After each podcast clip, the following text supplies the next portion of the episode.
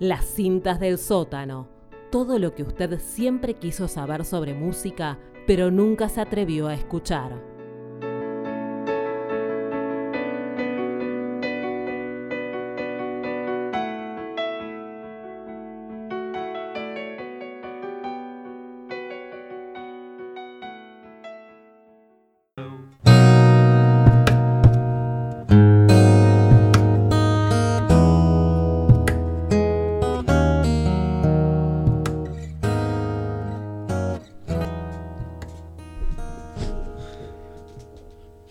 El público amigo probó cerveza, canapés y se acomodó a un costado.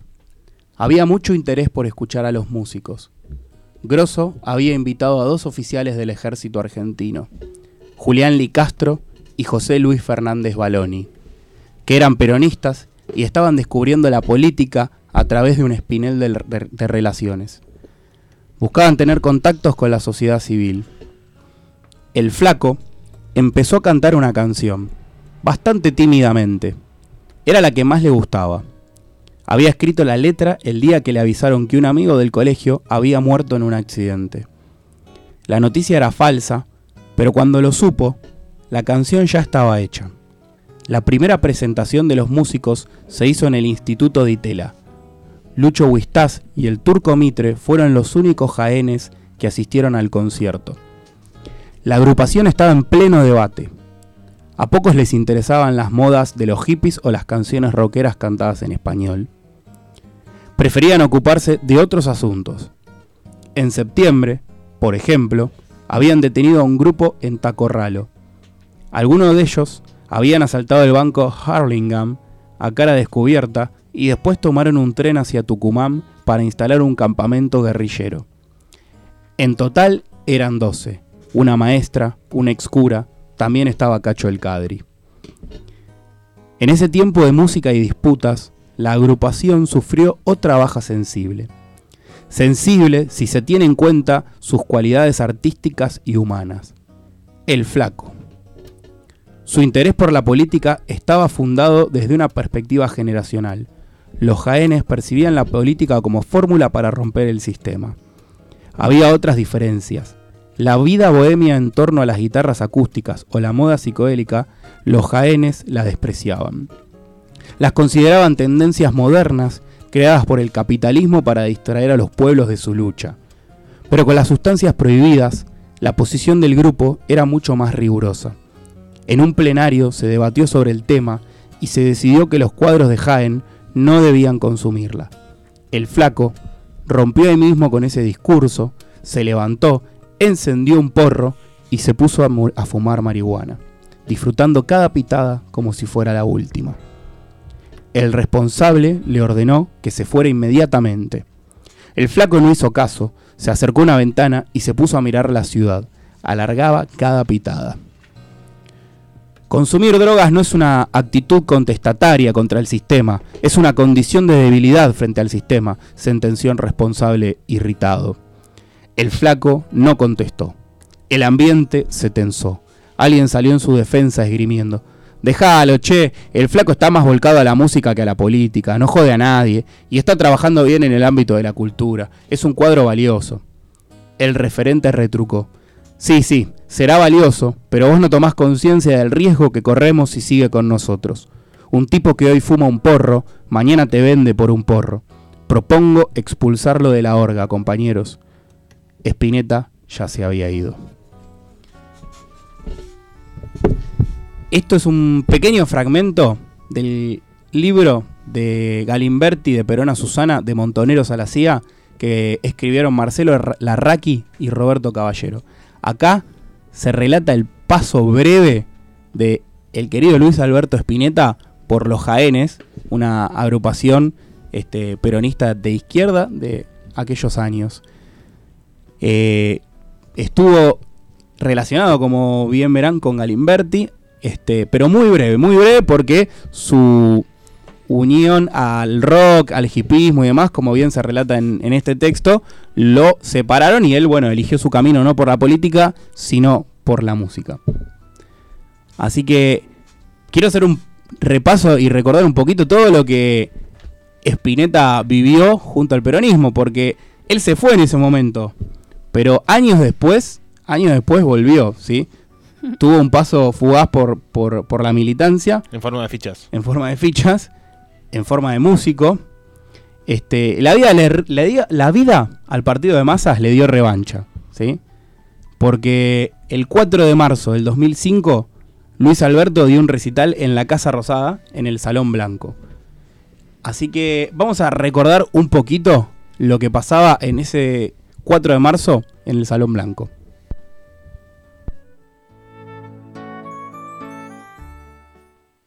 ¿Cómo les va? Buenas noches. Voy a ser muy breve. Estaba con un querido amigo que es Rodolfo García, el que era batero del flaco en Almendra, y tuve el privilegio que ustedes no tuvieron, que fue escucharlo ensayar un rato acá antes de que esto empiece. Y, tocó Barro tal vez. Y dije, este tema es impresionante. Y me dice Rodolfo, lo escribió cuando tenía 15 años. Barro tal vez lo escribió cuando tenía 15 años. Entonces le dije al flaco, flaco, ese tema lo escribiste cuando tenía 15 años y me contó. Y me amonestaron porque distribuí en la división la letra, y me amonestaron porque estaba haciendo, distrayendo la clase. Bueno, eso es Espineta. En verdad es un cúmulo de capacidades musicales y un cúmulo de transmitir sensaciones que para alguien que como yo tiene 45 años nunca va a dejar de agradecerle. Porque cada instante de la vida de gente como yo se le cruza un ratito Nevia, un ratito Morris y un ratito Espineta. Flaco, gracias por estar acá.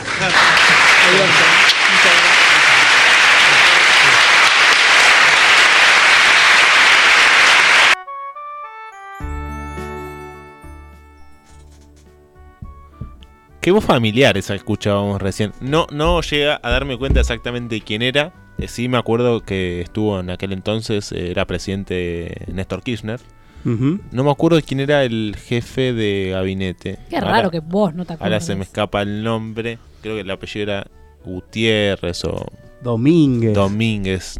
un nombre parecido, apellido parecido. Pero interesante la visita del flaco Spinetta a Casa Rosada, me acuerdo.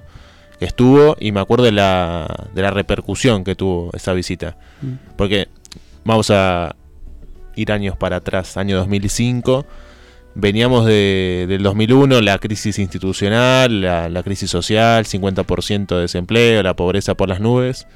Y de pronto 2004, 2005, 2006 empieza el país a, a resurgir, su economía a crecer y eh, la, la, sensación era que volvíamos a vivir en un país un poquito más justo que, el del 2001. Y bueno, justamente la visita de una, figura para el arte argentino, para la cultura como es Spinetta, era un, poco esta demostración de lo que está pasando en el país a algunas personas que somos por ahí de otro palo, eh, nos gusta, nos interesa, va, por acá la cosa. Como bien describías esos años, Dani, eh, Kirchner, era el presidente, y esta persona que escuchábamos recién, se le acerca a Néstor y le dice, llegamos, Néstor, y Kirchner le responde, bueno, dale, ahora ponete a laburar que hay un montón para hacer, todavía no llegamos. Este, sabias, sabias palabras, y bien que laburaron, el otro día se dijo que esta persona que hablaba fue el jefe de gabinete de el gobierno que supo desendeudarse.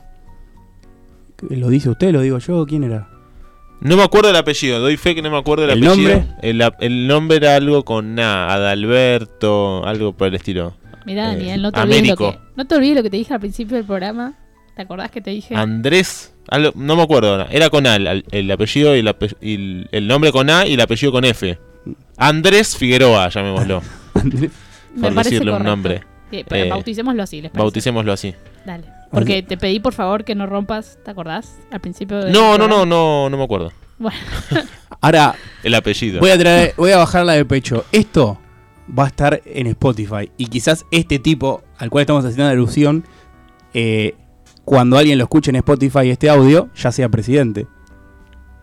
Eh, es probable, creo que estaba en política en, en, en, en la actualidad. unas horas para averiguarlo, ¿no? En unas horas se averigua. Era el jefe de gabinete de aquel gobierno, el señor... Lo voy a decir. Andrés, como digo. Andrés Figueroa. Andrés Figueroa. Alberto Fernández. Y ahora escuchamos un audio de Andrés Figueroa. Era el señor Alberto Fernández.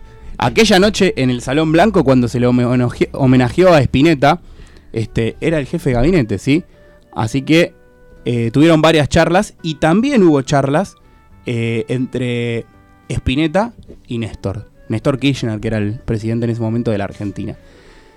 Este, charlas muy, muy calientes, muy, muy intensas. Este, incluso Spinetta se sentaría en el sillón de Rivadavia, casi que obligado por Néstor Kirchner. Y Spinetta cuando se sienta dice, y la verdad que es un sillón caliente, que se siente bastante este, imponente. Eh, de ese intenso pero fugaz encuentro se rescatan valiosísimas frases, que ahora en breve las vamos a escuchar, porque primero eh, quiero que escuchemos la voz de Spinetta, breve y corta, a ver qué nos decía eh, de el premio que tenía en sus manos, que había ganado hace poco, que era el Gardel a la música, un premio argentino. No es un Oscar, es un Néstor.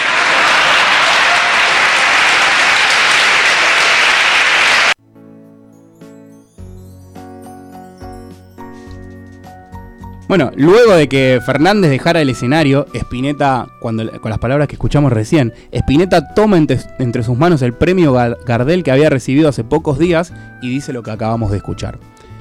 Tras bambalinas, eh, Spinetta le confiesa a Néstor, la verdad, Néstor, te veo muy valiente, muy romántico, pero no un romántico victoriano inoperante, sino como un romántico impulsivo. Esta frase a Néstor Kirchner se le quedó grabada en la cabeza y chapeó por años, años y años. Que además, ¿quién más romántico que Spinetta, no? Que te diga romántico Spinetta es. además, un romántico, un tipo pasional, porque Spinetta también es un tipo familiero, pero pasional a la vez. Sí, obvio, obvio. Spinetta es un. Este. A mí yo, yo me vuelvo loco si me dice a mí Espineta eso y, Por varias, en este momento por varias razones. Te vuelves loco. Y aparecen Néstor y Luis Alberto los dos juntos. Sos un romántico. Mm, me fui a otro lado. Deja que me quede acá. Prefiero no serlo. Eh, bueno, le, como bien decía, le, comentaba esto y Néstor chapeó por con esto durante años, porque uno de los ídolos de su juventud lo había elogiado. Lamentablemente Spinetta nos dejó en el 2012, en febrero, el 8 de febrero, víctima del cáncer. Y así lo recordaba la presidenta de ese entonces, Cristina Kirchner. Eh, del 50, ¿no? Del 50 era el flaco. ¿Sí? Era del 50, igual que mi flaco. Y me acordaba, me acordaba de cuando vino acá a dar recitales en el Salón Blanco, que tenemos que retomar, Parrilli, los recitales del primer viernes de cada mes en el Salón Blanco, por favor. Eh, sí, lo vamos a hacer. Y Néstor, y Néstor me acuerdo que lo agarró el flaco, Espineta, y lo sentó en el sillón eh, del presidente. Él tenía esa costumbre, le encantaba, porque eh, la gente no quería primero, yo no, voy a sentar ahí, no, sí, sentate, le decía, viste, se sentó cada uno, decía acá que no se puede sentar vos, viste, dice, viste, este, pero, y la verdad que, bueno, hoy se nos fue también un poco, eh, más allá de los sufrimientos particulares, la verdad que se te va un cacho de juventud también, ¿no? Porque Almendra eh, fue él, el flaco, que era un poeta realmente, fue el símbolo de toda una generación, como lo fue Charlie, Leonito Mestre con, con Sui Generis, como fue Box Day, qué sé yo. Esas, yo escuchaba esas canciones y la verdad que ayer cuando me dijeron que, bueno, que se había ido, no, la gente como él no se muere, la gente esa como él se va. Este, la gente como ellos no, no se muere, la gente como ellos se va porque deja cosas muy importante. El Flaco Espineta lo vamos a recordar siempre con, cuando cantemos muchacha, Ojos de Papel, El Loco Fermín. Chau Flaco, eh, ya nos vamos a ver seguramente eh, en algún momento. Nada, gracias a todos y adelante. Muchas gracias. Hace referencia también al, a mi flaco, dice en el inicio del audio. Hacía poco había muerto también Néstor Kirchner, 2010. Este, y esto es el febrero 8 de febrero del 2002, el día que, fallece Spinetta, que fue declarado como el Día de la Música en la República Argentina. Y dice, ellos no se van, como que no habla solo el flaco. Exactamente, bien ahí. No, que no, lo había visto de esa manera, pensé como que hablaba en general de... Ah, yo lo entendí por, ese lado. Sí, me parece que va más por ese lado. Sí, sí. Este, y, fue, un 27 de octubre la, la muerte de, de Néstor Kirchner. Hoy 26 de octubre. Mañana 27. Mañana 27 de octubre. Elecciones en toda la República Argentina. Se cumplen eh, nueve años, nueve años de fallecimiento. Y fue en el censo 2010. Exactamente. ¿Se acuerdan? Sí, me acuerdo, obvio. Día increíble. Y fue un miércoles, creo, si mal no recuerdo. Para precisar. ¿O no? Me mataste. Eh, me acuerdo que era el censo, no, el día, me de semana. Sí, era día de semana. Eh, nada, tremendo ese día. Qué linda burla del destino, quizás, que el día que fallece Néstor Kirchner, el 27 de octubre, mañana quizás cambien algunas cosas. Bueno, por ahí Andrés Figueroa. si el pueblo lo acompaña y así lo decide. Empieza, empieza a pasar como lo que está pasando en Chile, en Ecuador, de otra forma, por, por elecciones.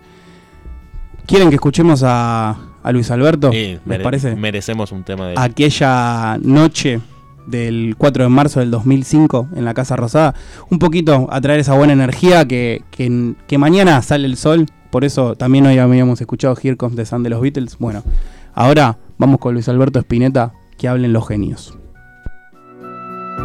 Y así como le dediqué a Lucas Martí ahora este tema barro tal vez que es una samba, se la dedico a Papo.